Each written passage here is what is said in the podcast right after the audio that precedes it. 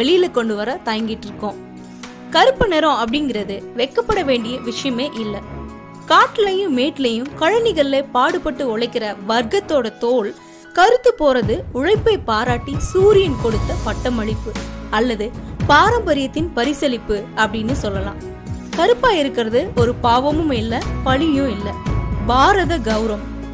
பாரம்பரியத்தின் பண்பு அப்படிங்கறத நாம தெரிஞ்சுக்கணும். சலவக்கல்ல கிரானைட்டுகள்ல கூட ஜெட் பிளாக் தான் விலை அதிகம் அப்படின்னு சொல்றாங்க.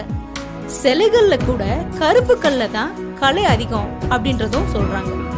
நமக்குள்ள இருக்க தாழ்வு மனப்பான்மை தள்ளி வச்சோம்னா வெற்றி நிச்சயம்.